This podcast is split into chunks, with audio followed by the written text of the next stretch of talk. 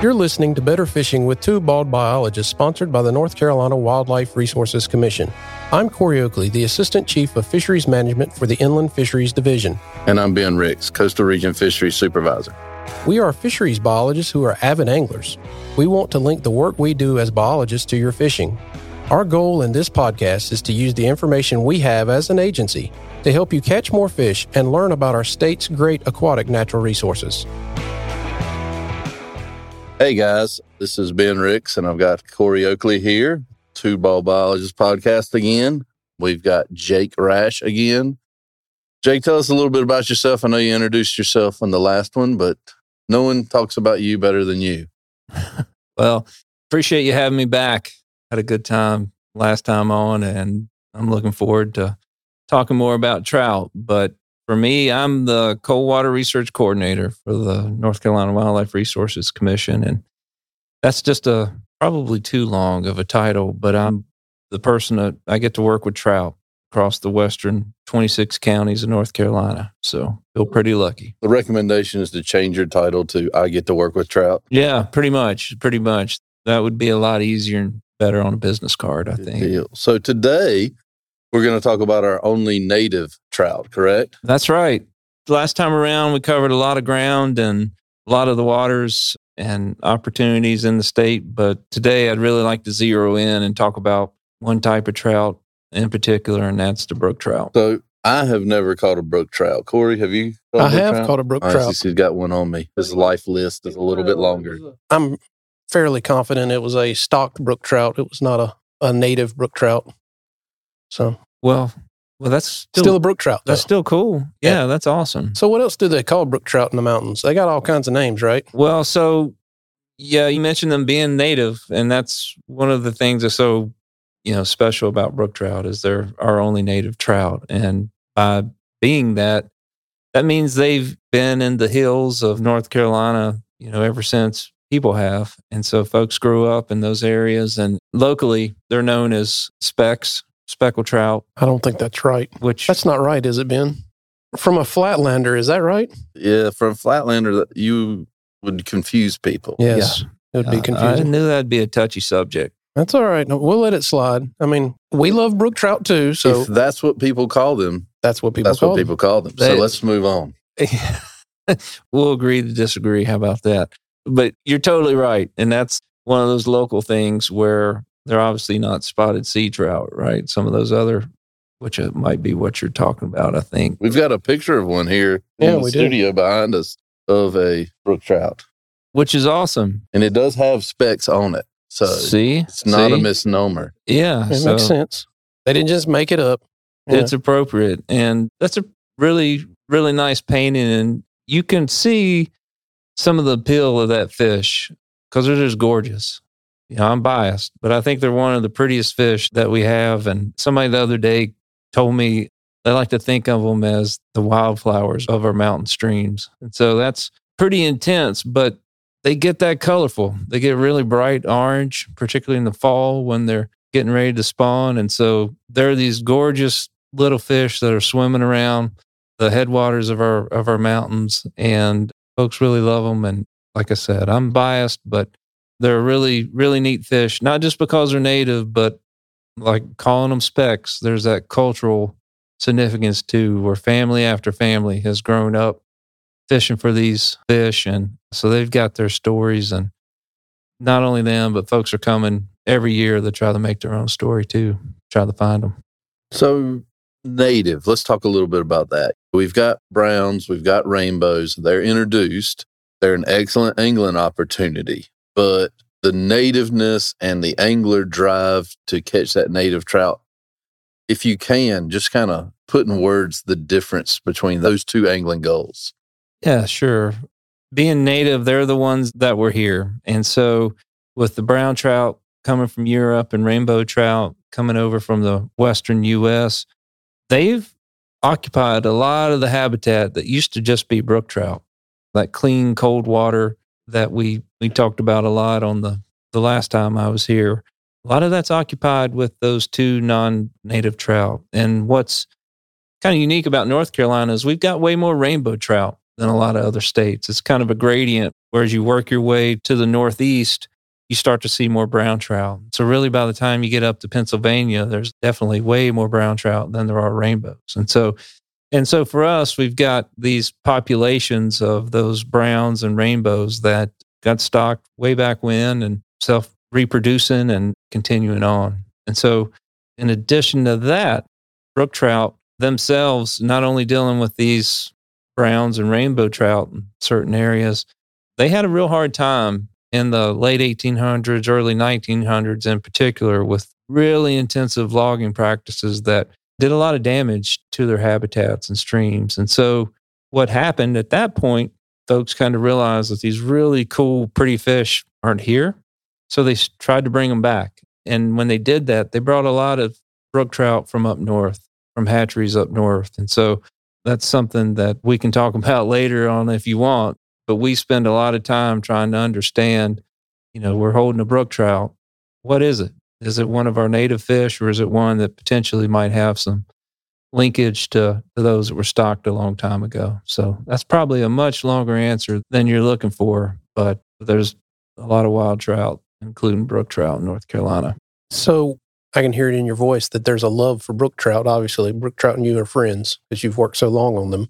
Why should people in North Carolina care about brook trout you've talked about that are important to people in the western part of the state, but why just generally the citizens of North Carolina, why should we care about brook trout? One of the things that makes brook trout really special from a biologist perspective, they sort of straddled this line of where we're really working hard to conserve them, to keep them here, maintain their habitats. But we also, if we do that successfully, we're doing it well enough where we've got these fishable populations for folks. And so it's this really beautiful, special animal that should be here.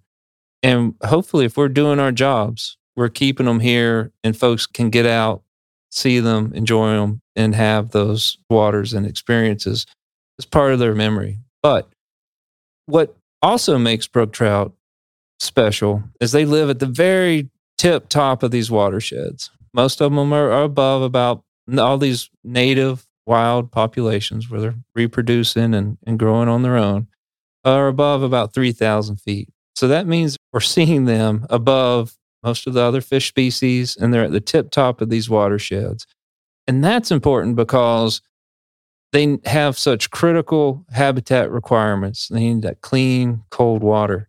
And so, if we can protect their habitats and conserve them where the brook trout are healthy and doing well, that means the water the animals below depend on, the fish below, and we as people depend on way downstream is starting off at a much better place than if it was degraded or in such bad shape that the brook trout couldn't live. So essentially, when brook trout are doing well, the very tip tops of the watersheds that we all depend on, animals, fish, people downstream, is starting off at a better place. And so to me, that's just a really neat story that can help connect brook trout maybe hundreds of miles away in the headwaters of, say, near Mount Mitchell, North Carolina, which is the highest point east of the Mississippi, to somebody who might live in Charlotte and thinking about waters flowing downhill and how maybe at one point where these water sources started. There's a really cool fish that's living there, and it's living there because the water is in such good shape that they can do it. Did I hear you correctly when you said like where we find brook trout, there's really not many other fish species? That's correct. So if I'm fishing for brook trout, that's about the only game in town at that point. If you're getting up in the higher elevations and getting above that 3,000 foot mark, and now that's an average, there's some definitely below, but usually what we see on average is most of the time these brook trout populations are above some kind of natural barrier so that the rainbows and browns can't gain access to them. And usually the other fish species fall out too. So natural barrier like a waterfall or something along Absolutely. those lines. Yep. Gotcha. Waterfalls. So brook trout, even though they don't reach the size, you know, of some of our other fish that we catch in North Carolina, where they are, they're the boss. That's you know, it. You could think about it that way. And I like catching the boss wherever I'm fishing. I do like catching the boss. Yeah, yeah. And if you catch one over six inches, you know, in some of these places you've done something because you're again, you're on top of the mountain in a really small stream. There's pools. They're in these pools. And yeah, it's just kind of you and them when you get up there. So you're saying really small stream for those of us that have not been on top of the mountain. What, you know, a small stream to Ben and I in our childhood is a fairly large body of water. In the mountains, it'd be a river. So what's a small stream to you up on top of a mountain? So we find these things depending, it varies. Everything kind of varies, right? But it's not uncommon to find brook trout in places where the stream really small might be three feet wide, but usually a little bigger than that. But on average, these bigger headwater systems that they're in, they could be six feet, often 10 feet, sometimes or less. But what happens are those systems, as they move and work their way down the mountain, it changes elevation and you get these nice pools. And that's really where you're going to find brook trout or hanging out in those pools. So you said six inches would be a nice one. So this isn't where I need to bring my 10 weight fly rod or anything like that, right? So talk to us a little bit about the tackle that most folks use to chase a brook trout. Yeah, depending on where you went, dragging that 10 weight through the woods could be uh, hard within itself, much less trying to use it. So a lot of people scale down and instead of a 10 weight, I use everything, but my favorite rod to fish for brook trout. trout's a one weight actually. A lot of folks, you know, two weight, three weight, a three weight I like a lot too. But you're kind of adjusting with the resource, right? And so we're on like a the last time I was here, we talked about delayed harvest trout waters. There's a bigger systems in general. You know, you probably want to use a five weight, something like that in there. A little more versatile where you're fishing. Mostly you can fish on the bottom or you can fish stuff on top water. When you get in these smaller streams, you kind of got to remember life's hard in these systems for fish. And so you want to be stealthy and quiet in your presentation. You want to not make a disturbance. But if you can get a good cast and get something out there in front of them, they're probably going to take a look at it. And so a smaller setup, and a lot of folks use Tenkara rods. We mentioned that the last time, which is you know very similar to a fly rod. So you definitely got to adjust your game and get smaller. So what if I'm not a fly fisherman? We talked about that. Can I catch a brook trout on ultralight or something like that? You could. It's been done before, and it's something where you'll just have to be stealthy in a small ultralight and again trying to gear your tackle down. But that's kind of where I think it can be easier if you're trying to use the fly rod, or that's where those, you know, Tenkara rods, which are almost just a fixed pole with a line on it. Because one of the things that you got to think about when you're in these, you know, headwater systems, and, and again, it all varies, but they're not open, meaning you don't, it's not like you're standing on a, the bow of a boat where you got a lot of freedom to cast. A lot of these casts are really tight. And frankly, with a fly rod, it's called a bow and arrow cast, where you're just basically pulling the fly back and letting the tension and the and the rod snap. You let the fly go, and it shoots it right to where you want it, and that's pretty effective because the tree canopies can be tight. So a little bit of work if you want to use the ultralight, but it's been done. Sounds like it's one of the few places where fly gear, fly presentation is actually better than conventional fishing. Yeah, because it's gentle and it gets back to that not wanting to to scare or startle the fish. So you, you sneak up to them and just get something that kind of lays in there naturally. That's always better because at that point, like I said, they're hungry because uh, our our waters in North Carolina. They're not like other states, you know, where they've got limestone deposits that are really rich in nutrients.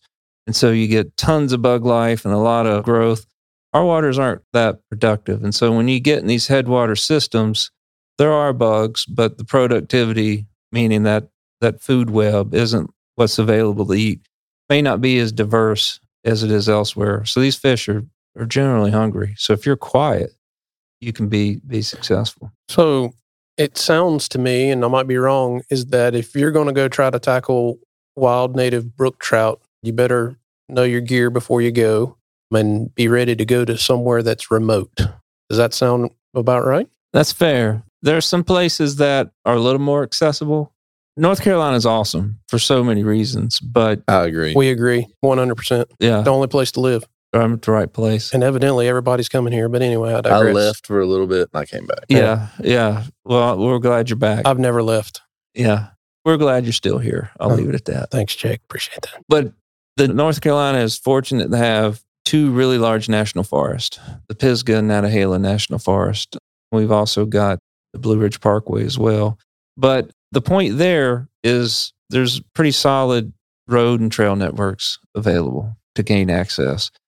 But you can go off of those and get back deep into the woods quickly. And one of the things I like to tell people is when you're doing this, or honestly anything, if you're going to be on the water, tell somebody. Let somebody know where you're going, and especially if you're going back into the woods. Make sure somebody knows where you're at because you can slip on a rock. And definitely talking from experience here, fall on a rock, and you want to make sure you've got either somebody with you, preferably, but if not, somebody knows where you're at. So And that's probably smart. No I mean, if you're way up in the mountains, if you're on a lake or something, I mean, if no one knows to know that you're missing, you can be in a bad way for a good little minute. Exactly. Yep. Yep. That applies everywhere. And then, you know, we're talking about areas that, you know, they're in great cell phone coverage and, and all that sort of stuff. So the whole thing, being prepared before you go, that's part of it. Sounds like my kind of place, not being in cell phone coverage, probably not being around a whole lot of people. I like that. It's why I became a fish biologist. That's exactly right. So where are we right now with brook trout? I mean, are we in good shape? Are we in bad shape? We're on the spectrum of things are the best they've ever been to maybe what you said earlier in the 1800s when the logging was bad and things were tough. Kind of on that spectrum, where are we? We are in a place where we definitely know more about brook trout than we ever have, which is great. In terms of where they're where they're at, where they're living, their range has been reduced significantly from what it would have been historically. So there's a lot of estimates out there, but maybe even up to 80% of where they used to be, they're no longer found. So that's a challenge. But the good news is, as I noted, that we're we're really have spent the last couple decades learning a lot about these fish and particularly getting back to you know i talked about those stockings from hatcheries up north the, we have done a lot of work trying to understand the effects of those those stockings because those essentially you're bringing fish from areas that they weren't naturally and they're have bred and some cases re, even established populations of brook trout down here so we do a ton of work to understand what the brook trout we're holding, what they really are. Are they like truly our native fish or are they some sort of hatchery influence? And so that work has led us not only understand what we have, but it's helped us plan and do work to help conserve those populations and more. And so the whole goal is again, we're trying to have as many as we can and as many places that they should be. So we've done work where we've worked with partners to fix their habitat, meaning like to work on stuff alongside the stream to improve the cover above the streams to help address some temperature issues.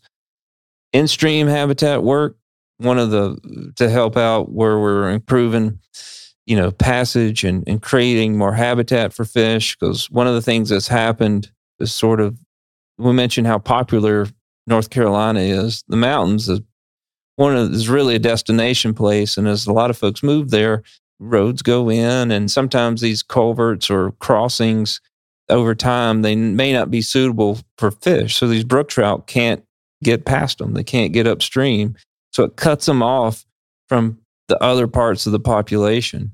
And we do a lot of work to help fix that and reestablish that connectivity. And and maybe one of the biggest things that we do is where we know the habitat's suitable, we know brook trout used to be there, we're bringing populations back. And that's really one of the best days that you can have. Again, being biased is when we're we're reestablishing a population. And that's really rewarding because there's been a ton of work to go into it. So, big picture, numbers are down from what they should be. However, there's a lot of work going on trying to change that. So, if I go out and I catch a brook trout, can I hold that fish in my hand and know the difference between a brook trout that came? Do they look different? A brook trout that's native to North Carolina versus a brook trout that came from a hatchery in the early 1900s? No, there's a lot of rumor where folks, there's some suggestion that you can. Accent. It's the A, a northern brook trout talks different than a southern. Are we Southern?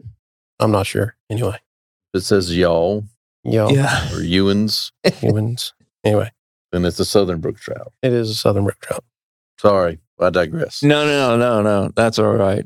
I was going to make a joke about barbecue, but that didn't go too well the last time. So I'm going to leave that Let's out. leave of the- barbecue alone. all right. we can all right, divide all right. our natives. I do want to come back and talk barbecue at some point. That'll be a different podcast. But to your actual question, no, you can't. And So, how do you tell the difference?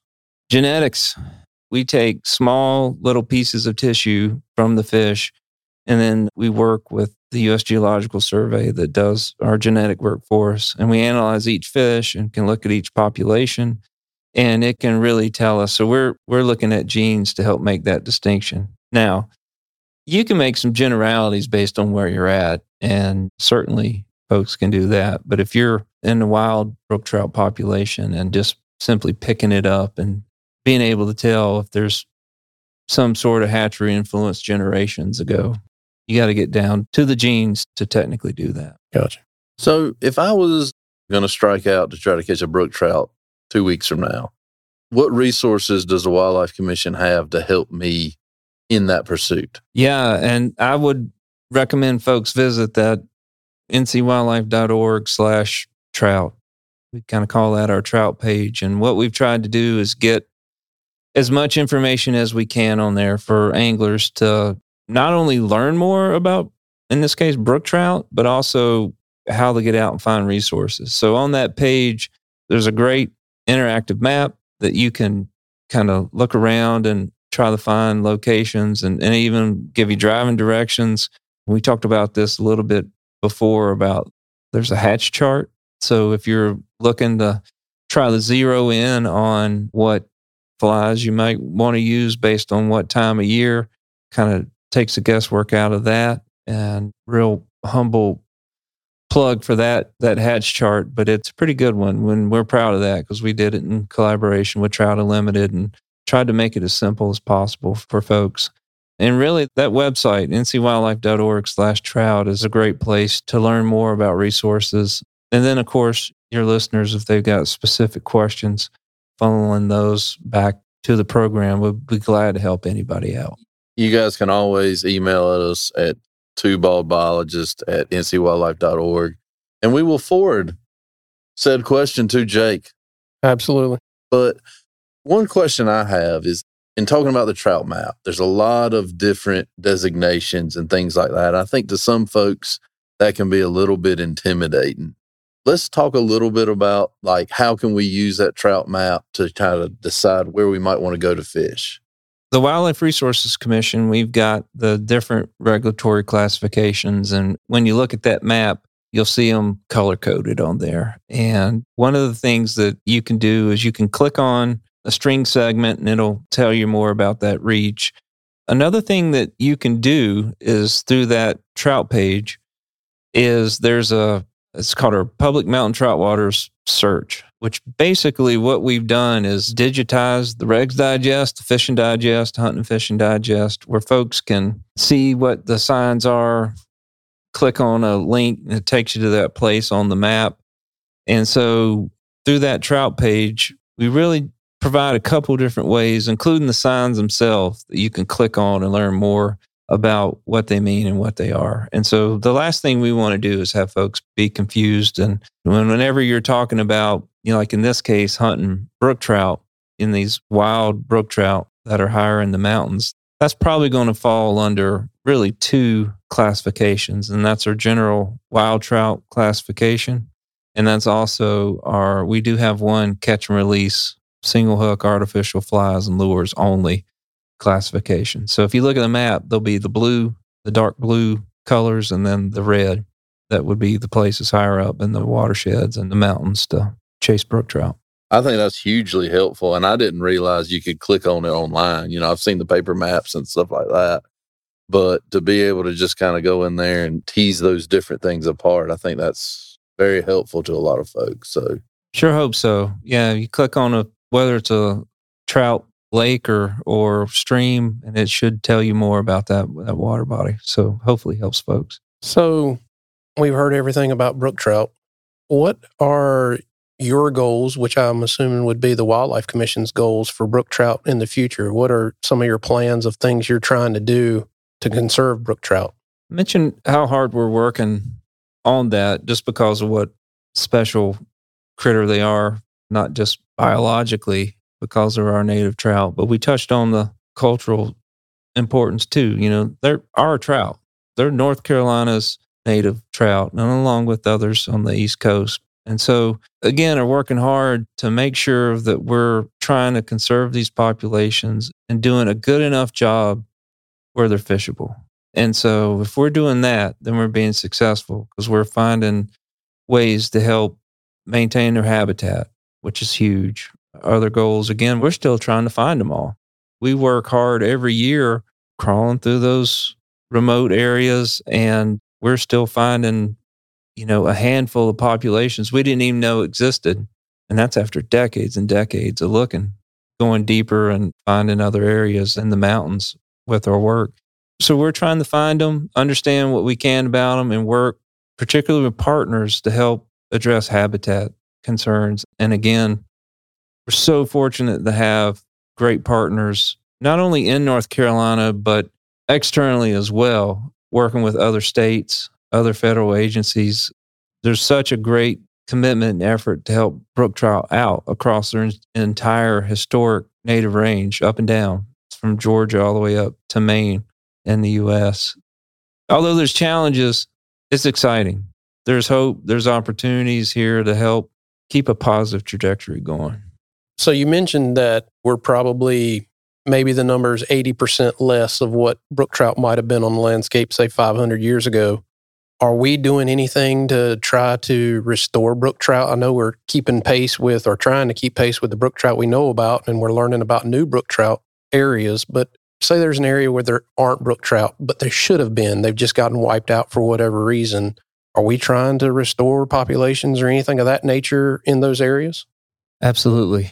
And that's where it gets all that hard work of looking for them, finding them, working through the genetics, addressing the habitat, all that sort of, that's where you start to take all those ingredients of the work and then you really are baking the cake, if you will. Bringing these populations back, that's literally what you're doing. And we don't just do that willy nilly. The last thing that we want to do is just move fish around randomly. Absolutely. And so it's gotten us in trouble in the past. 100%. So we're trying to learn as much as we can about these populations to inform those decisions. And so we're now able to know the genetics of these source populations. We understand how many are in that stream so we don't do harm to the stream we're taking them from and can be really strategic about what fish we move where to reestablish these populations and to have more on the landscape.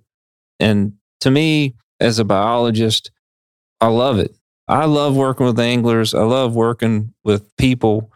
And what, again, I think we let off what makes brook trout special. But for me, we get to do all this cool science and it goes somewhere. It informs our actions and informs our decisions. And it 100% helps us be more efficient and effective because we don't have unlimited time. We don't have unlimited money the critters sure aren't unlimited. So we have to make sure we're making the best decisions possible. So we do all this work and then it kind of comes together. And then here we are putting fish back in. And who knows, my son might go 15 years from now and catch one. Awesome. So, what else do we need to know about brook trout, Jake? Well, I hope I've got everybody fired up by how cool they are. They are, um, clearly biased, but they're one of my favorite fish, if not my favorite fish. They're actually North Carolina's state freshwater fish.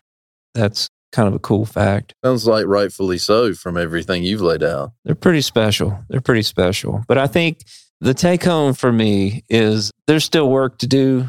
We're definitely committed to continuing to help these fish out. And I think that, again, it's not something that's just being done in a vacuum. And it's something that we're all natural resource agencies and partners are working on, and the public, private landowners, anglers, everybody can help address this and, and contribute and do good things for brook trout. Because, like I mentioned earlier, if brook trout are doing really, really well in the headwaters of these places that we all depend on downstream, that trout conservation flows downstream and it's doing better things for everything and everyone down below it. So I definitely encourage people to check out our website, ncwildlife.org, and also some of our partner work that's out there, including the Eastern Brook Trout Joint Venture.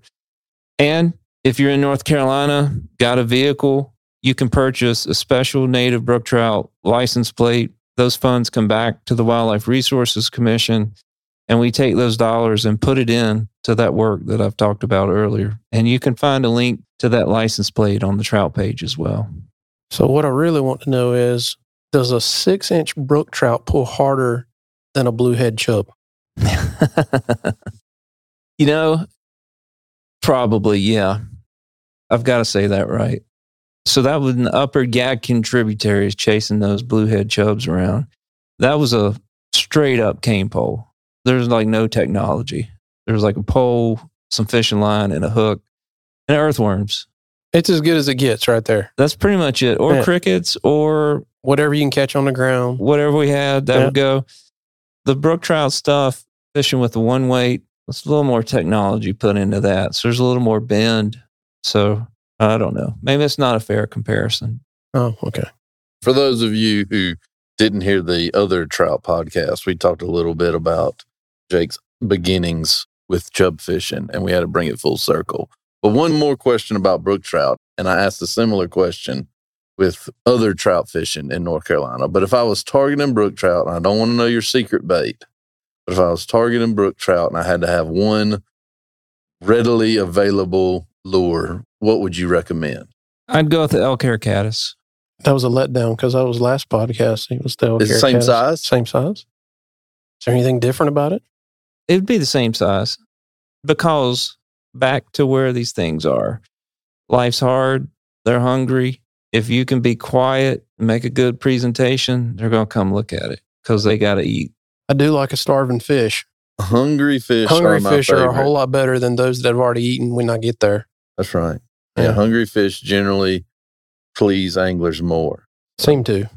Okay, well, before we finish up, we would like to talk about some uh, listener questions that they've had, and they've sent us emails.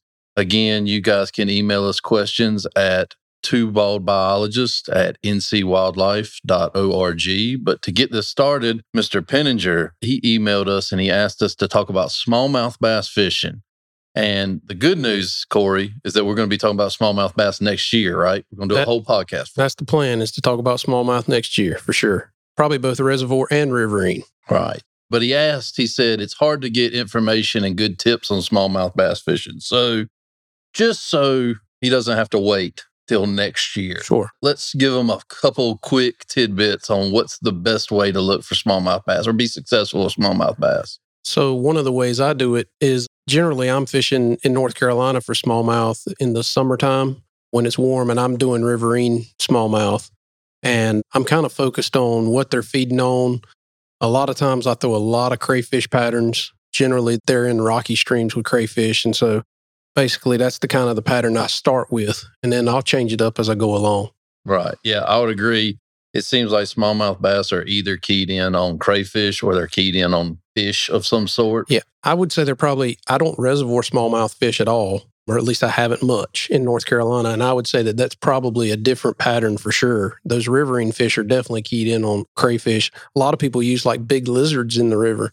They'll throw lizards all summer long and catch pretty good amounts of smallmouth bass, particularly up on the Dan River. Right. So hopefully that's a little tidbit to get you by, but stay tuned because next year we're going to give you one or two podcasts that are totally smallmouth bass centric. So look out for that.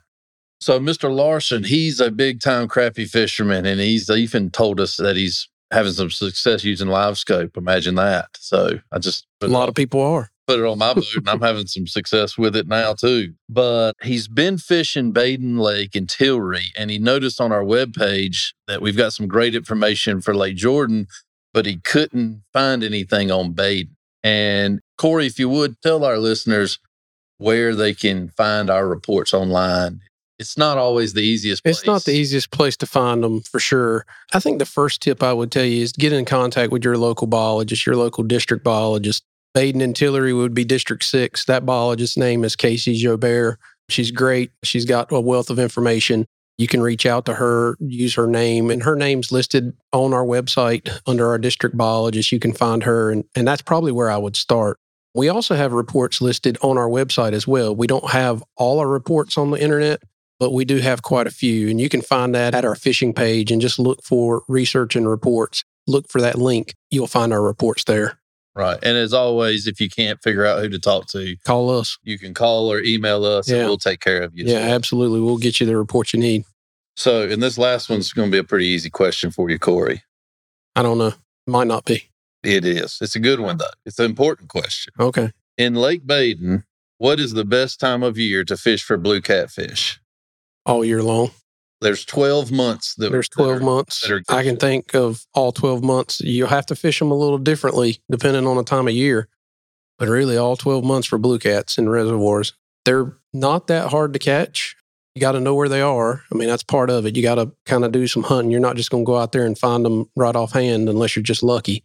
But yeah, it just depends. Sometimes in the heat of summer, they'll get up in the riverine portions of the reservoirs. Sometimes they get down by the dams in the heat of summer, chasing bait down by the dams. So just look for, really look for bait. And, you know, that's kind of a take home message with our podcast is if you look for bait and find it, lo and behold, the predators are right there with them generally. So that's so, kind of a take home message there. As I said in a meeting one time, is these catfish are big and they're hungry. And really, it's all about that. If you learn the bait patterns, you will be able to stay on blue cats year round. And it's really that that easy. It really is so that simple. Get some good depth finders, scan the lake, look for the bait, look for where it's sitting. If it's deep, if it's shallow, fish shallow. But really, there's not a bad time to fish for blue cats. And in fact, Tyler, one who we had on a few episodes back, wintertime was his absolute yeah, favorite. He loves it. Blue cats. Yeah, he loves wintertime. Yeah, I mean, I've caught them you know, fishing a lot at Lake Norman. I've caught them pretty much year round in Lake Norman. They are generally right around balls of shad or balls of alewife, blueback herring in the lake. One of the phenomena at Lake Norman down by the dam in the summertime is the alewife will die off because of lack of oxygen, and those catfish will be waiting on those alewife to float up. And it's just gangbusters. I mean, you can load the boat with blue cats during that time of year. Just it doesn't happen for very long. It only happens about three weeks out of the year. But once, you know, if you know when that's going to happen and when that occurs, you'll really have pretty good success down there. Well, with that, I think we're, unless you have anything else you want to add, I think we can call the brook trout one done as well. No, I just appreciate y'all having me. This is great. It's fun.